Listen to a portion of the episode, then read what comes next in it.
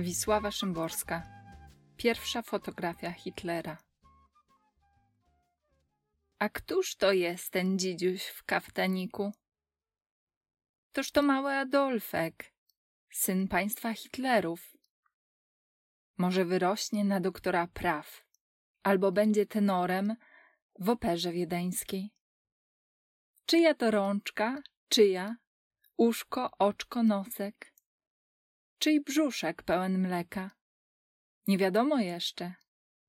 Drukarza, konsyliarza, kupca, księdza. Dokąd te śmieszne nóżki zawędrują? Dokąd? Do ogródka, do szkoły, do biura, na ślub, może z córką burmistrza. Bobo, aniołek, kruszyna, promyczek. Kiedy rok temu przychodził na świat, nie brakło znaków na niebie i ziemi.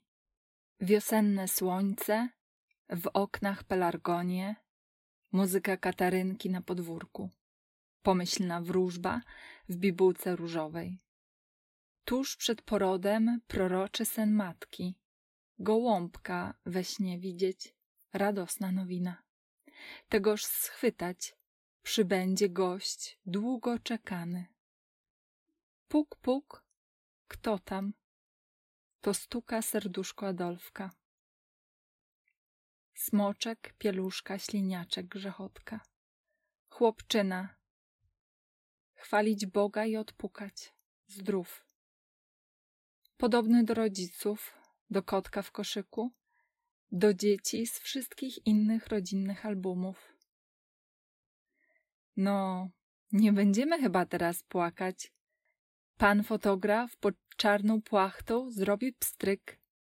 Atelier Klinger, Grabenstrasse, Braunau. A Braunau to niewielkie, ale godne miasto. Solidne firmy, poczciwi sąsiedzi, woń ciasta drożdżowego i szarego mydła. Nie słychać wycia psów i kroków przeznaczenia.